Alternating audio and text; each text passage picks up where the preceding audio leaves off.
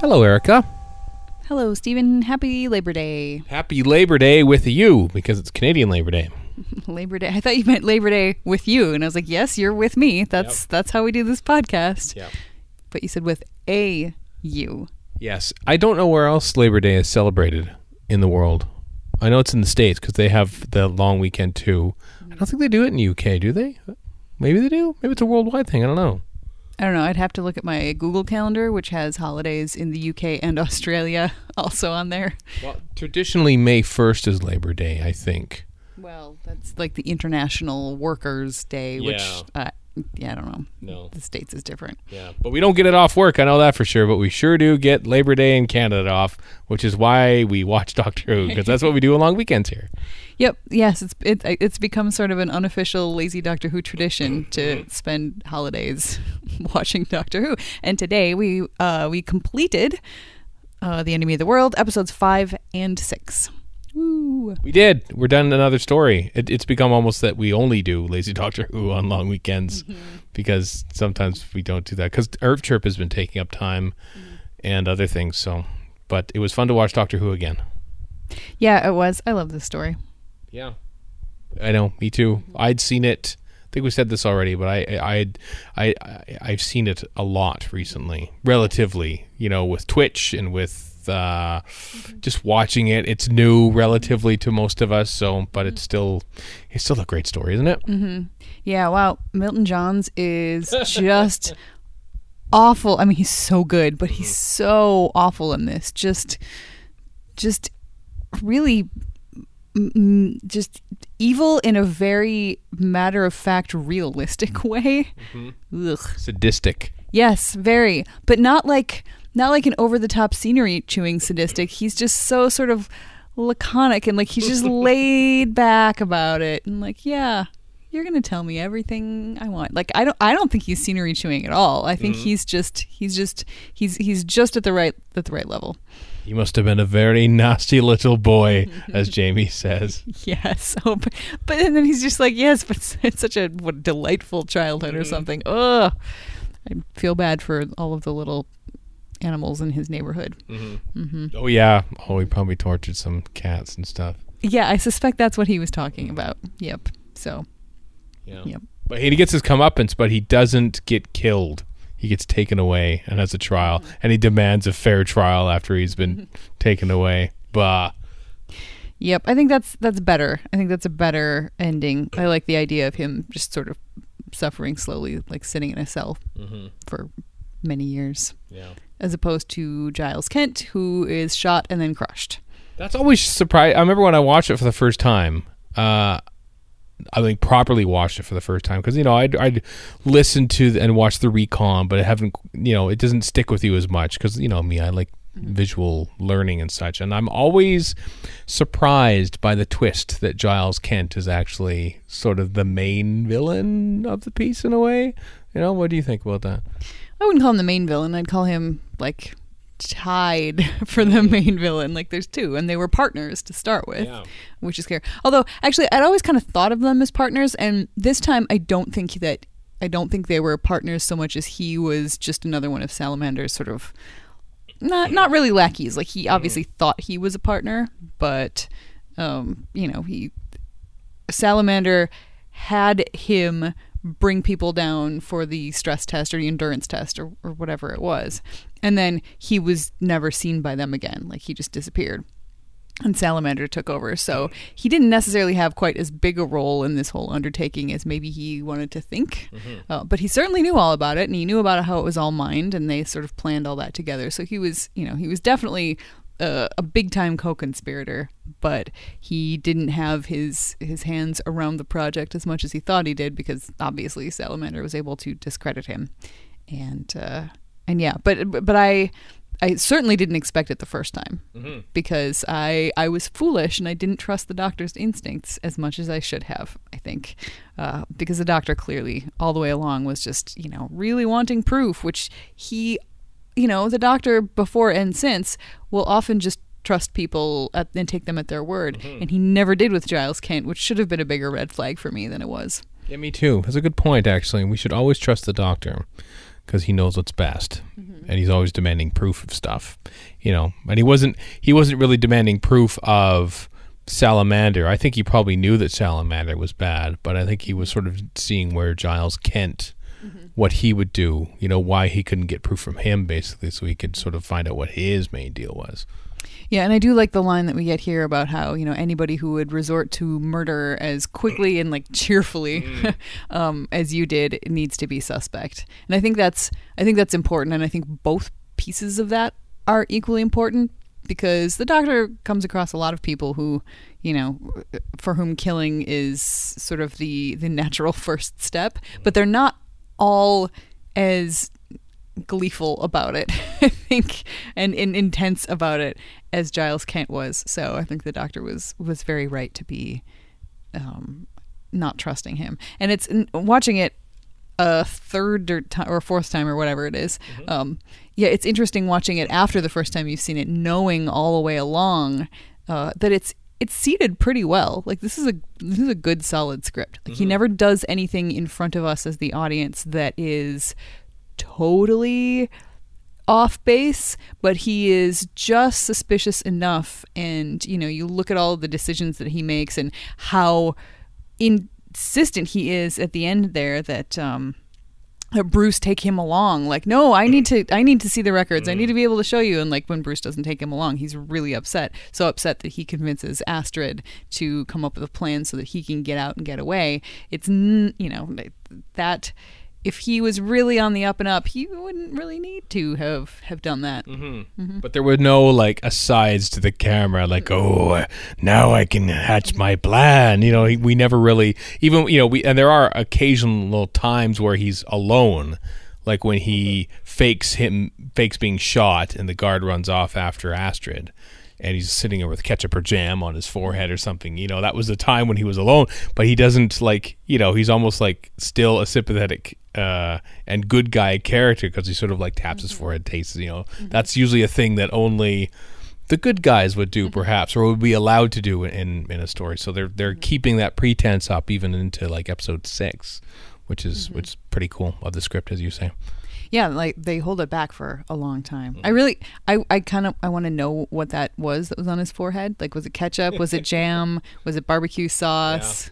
Yeah, because it had to, it had to have been something that was red and looked like blood. Um, Or maybe it was chocolate syrup because it looked like blood on camera, but not necessarily in person.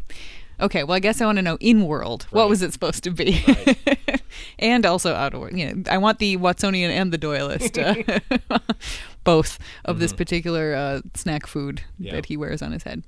Yeah. Uh, in episode five, I think the last episode I mentioned to you that there would be, I can't remember if I said who it was, but there was a cameo from a certain someone. That certain someone was David Troughton. Um, and then I forgot to look for it.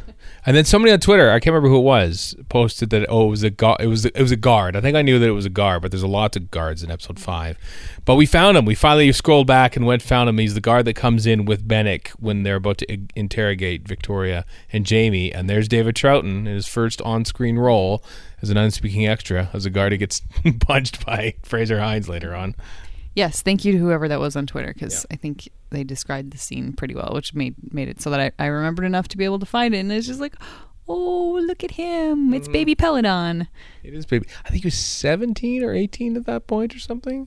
He was very young anyway. Yes, still dreamy, but not enough not enough thigh here. No, no, he had a helmet though, and leather on though. So I don't know what that pertains to.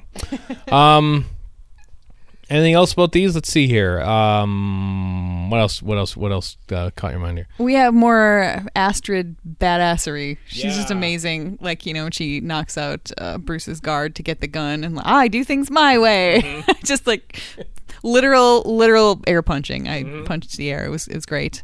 Uh, and then she's the one that comes up with the plan to be able to get away, to draw the guards away, so that um, that Giles Kent can get into the the facility.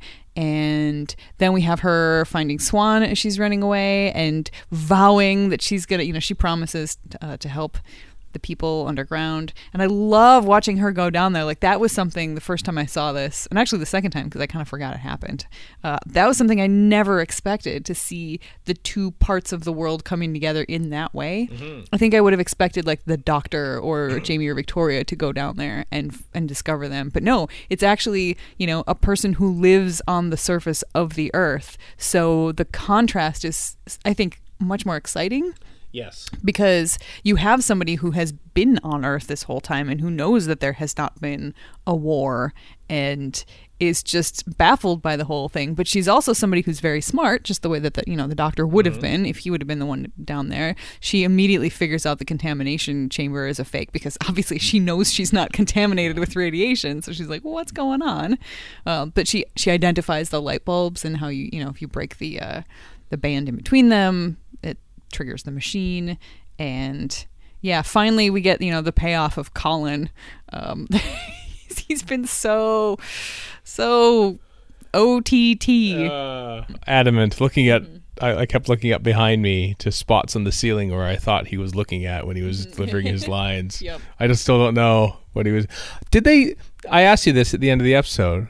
Did they survive that? Cl- because it feels like I don't remember seeing them after all the debris hits the little records room there, and Bruce comes in and helps Astrid and the doctor out. But I don't remember. There might have been guards with them, and perhaps they hauled out Mary and Astrid. But we don't hear from them again. we should have res- we should have rewound it to double check to see if we we saw them leave um i'm sure somebody will tweet to us and, and let us know but uh but we i mean the last thing that i remember for sure seeing of them is them like standing up and hugging each other as things were as things were falling Yeah. i also think it's weird that okay so we get the payoff of um of colin being so adamant about things because he's the one that jumps in front of everybody who's like going at her with pitchforks and brooms and stuff and uh and gets everybody to calm down because he just wants to know what the hell is happening on the surface, and everybody else is just panicked because oh my god, radiation. Um, so because of that, Astrid just sort of assumes that um, that they are the leaders, which seems very strange to me because they were 15 when they went down there. I think she can she can tell. You know, that it was the two of them that came in with her to the uh, Yeah. the room, the records room. I mean, the room there. They sort of like stopped everyone from like pitchforking her. She she's a strong lady. She knows she can sense where the leaders are and where the followers are. I think so. It was pretty quick, or perhaps they didn't realize it themselves, but uh, Astrid probably made them realize it Yeah. themselves. So, in which the case, I they probably did survive then, and we just missed it because it would be weird to sort of say, "Yep," and your new leaders are now dead, also. So, welcome up, rest of the world, to yeah. Well, it's not like they need leaders now. They can actually go back to, you know, whatever is left of their lives. I mean, they probably had other family and friends who think that they have been dead for 5 years. Um, so, you know, there's a there's a alternate universe out there where where we're getting to see the fallout of this and all of these people getting to come home because you know that Astrid is she's going to give me some men. I'll mm. lead them. Yep. I love that. I love that so much. I this whole story, and I think I mentioned this before about how I find it very intriguing how little to do with the plot the Doctor and his companions have. It's very Astrid driven, Salamander driven, Bruce driven, Benik driven, Giles Kent driven. All those five are the main, and really Jamie and Victoria are nothing. they do nothing in the last two episodes. They go back to the TARDIS and wait for the the Doctor. Mm-hmm. Doesn't do anything apart from look like Salamander. Well, there's the, the one scene that I think is great is the scene where the doctor is pretending to be Salamander for Jamie and Victoria. Yes. That is a super important scene because that is, I think, really the sealing of the deal for Bruce to recognize, you know, exactly what was going on. Um, and it also, you know, gets to show off the doctor being as as wily as he is to actually fool his own friends and then have to, you know, explain, no, no, it's me. And he does a little recorder nonsense, which is super cute. Uh, so, yeah, you're right. I mean, Jamie and Victoria really don't do anything except be captured and and you know they're they're there to be frightened by Benik, who Yeah. is really terrifying. Um, and then they're there to move the plot along to help explain in front of Bruce. Yeah. But yeah, other than that, there's there's not a whole lot that the Doctor does. Well, the Doctor also kind of fools uh, Giles Kent at the end. Mm. I don't know how the Doctor got into the records room though. That actually surprised me. Yeah, because that was the doctor, wasn't it? Yeah. Do we have to watch this episode again to see what happens, how that happens, and how Mar- if Mary and Colin survive? Uh, well, I'm I am curious about Mary and Colin, but I don't think that they gave us any explanation. I don't as to how the doctor ended up in the records room. It was the records room, right? Because yeah, he flips. He comes in. He flips on the thing. Yep. But how did he get? How did Giles Kent get in there then? Ob- obviously, the rec- the records room has been opened at some point, right? I, I guess. I mean, we kind of saw Giles Kent outside fiddling with a um a, a monitor, and like it makes sense for Giles Kent to be able to get into the room because he knows the facility. So, and he says, you know, you've gotten careless. You sh- you didn't double lock the door, but don't worry, I've done it now, and nobody can get in. So, I mean, I guess maybe Salamander just didn't double lock the door in the first place, and somehow the Doctor and Bruce were able to get the guard away from the room long enough for the Doctor to break in. Benik used the emergency key. Remember, he said, "I'll use the emergency key" when he comes in and asks what he he thinks is Salamander, but it's the Doctor. Yeah, but I thought that that was just totally Benik um, playing the doc, like trying to figure out like what the hell is going on here. So Apparently, there was not. yeah, I think there was an actual emergency key. No, boy, we have to watch these things more closely. At least I have to watch these things more closely. Yeah, but then we all later you also have um, them outside looking at Giles, Kent, and the Doctor. But we think it's Salamander. Yeah. And doesn't Benik say the only way to get in is the with the emergency key, and Salamander has it in there with him? So I don't. I, I feel like that's a, a bit of a gap that we should probably stop looking at so closely. I just enjoy mm-hmm. that we have these episodes back after 50 years, basically, of not having them mm-hmm. at all. Yeah, because I, I I just love this story so much, and and and the idea that that there's like this whole underground thing that you don't even find out about until partway like halfway through, and you don't find out about Giles Kent being the uh, being the the awful bad guy that he is until the end, and then at the very end you get an actually really good fight scene between the Doctor and Salamander. That's that's some solid uh, some solid work. It should have been more. Barry Letts was um, misinformed when it came to advice on how to shoot that scene, and I think what he did, uh, I I don't know the the the technical details of it, but there was an easier way to basically shoot half the scene on one half of the camera and the other one on the boom. And apparently, a lot of the film wasn't usable, oh. and so basically, that one shot of the two do- of one the doctor lying on the co- console and salamander being above him was like the only shot that was salvageable. So it should have been a lot longer and more thorough, I think, than what you saw on screen. I'm selfishly gonna say I'm kind of glad it Right. didn't work. No, I thought that was just the right amount. Well, I think there. I think uh, not necessarily the fight scene. I think there's going to be a lot more like confrontation, perhaps. you know, like not necessarily fight because you can't really do a fight scene with, with two of them. There, you could tell there were stunt doubles there. Um, but yeah, and then he's like sucked out into space. it's crazy because he's just sort of like screaming and he's sort of like somebody's dragging him out, obviously, and then and then this weird star field and yeah. Is it outer space or is it inner time? Ah, that's where the doctor comes from. Stones of Blood. Spoilers. Yep. Yeah. Yeah, I'm I'm a nerd. I'm a nerd. No, I think that was that was cool. I mean, you know, we needed to see. Sa- it- it's good that we got to see Salamander sort of get his just desserts because I mean the doctor's plan was very doctory to start off with. Like we're just going to let you out and you're not going to have any friends and you're going to be alone and you can run, but they're going to catch you, Yeah. which would have sort of left a, a great big um, you know loose end dangling. Instead, we saw him falling. Although who knows? I mean, somebody could easily bring back Salamander in and maybe they have in books or other media um, simply because we don't actually see him land anywhere maybe maybe he gets saved by another tardis or something and then you know he comes back and somebody gets him to to impersonate the doctor in some way and like you know there's there's a lot that could happen but it was it was still a cool a cool ending for a bad guy. Maybe he gets saved after being in space for 29 seconds. Then a ship with an infinite improbability drive comes along and saves him, mm-hmm. and they go and look for the restaurant at the end of the universe. i thought you were going douglas adams there for a second. Yeah I know you're not a fan, and I know you haven't read slash watched slash listened to it much, but I thought I'd throw it out mm-hmm. there. Mm-hmm. For those who do know that trilogy in five parts. yep. Um, anything else? here? I don't think so. Um, feels weird to just sort of like discuss the enemy of the world and the subsequent story, of the Web of Fear, so casually as part of the greater canon of Doctor Who, given how they miraculously came back um, to the archives. But uh, but it, in another way.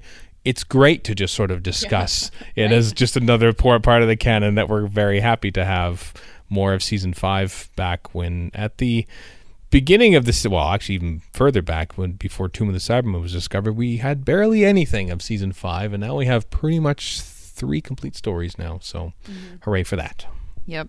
And I know, like, I've been hoping that if we were just lazy enough, maybe by the time we got to the Web of Fear, episode three would would be returned to the archives and we could watch it moving. But alas, it doesn't look like that's going to be the case because that is now our next story, and uh, I have not heard a, a peep about episode three coming back. So boo. Yep. So Philip Morris, if you're out there uh, listening to this, um, if you can wrangle episode three in the next couple weeks, perhaps, uh, it would be great to be one of the first podcasts to do a review of it. So if you could hit that up, because you know if somebody walked off with it, it is out there somewhere. There's it's it can, it can be found. Um, so yeah, just go ahead and do that. Thanks. God, some people, people Yeah. are terrible. Just taking other people's things. bet you it was Benik. he, he does strike me as the kind of guy who would do that. Yeah. hmm Yep. Maybe it's Milton Johns. I, I love him so much. he would do that. Mind you, Castellan Kelner would have done that too. He's great. Maybe he maybe he's got episode three of the Web of Fear behind his eye patch.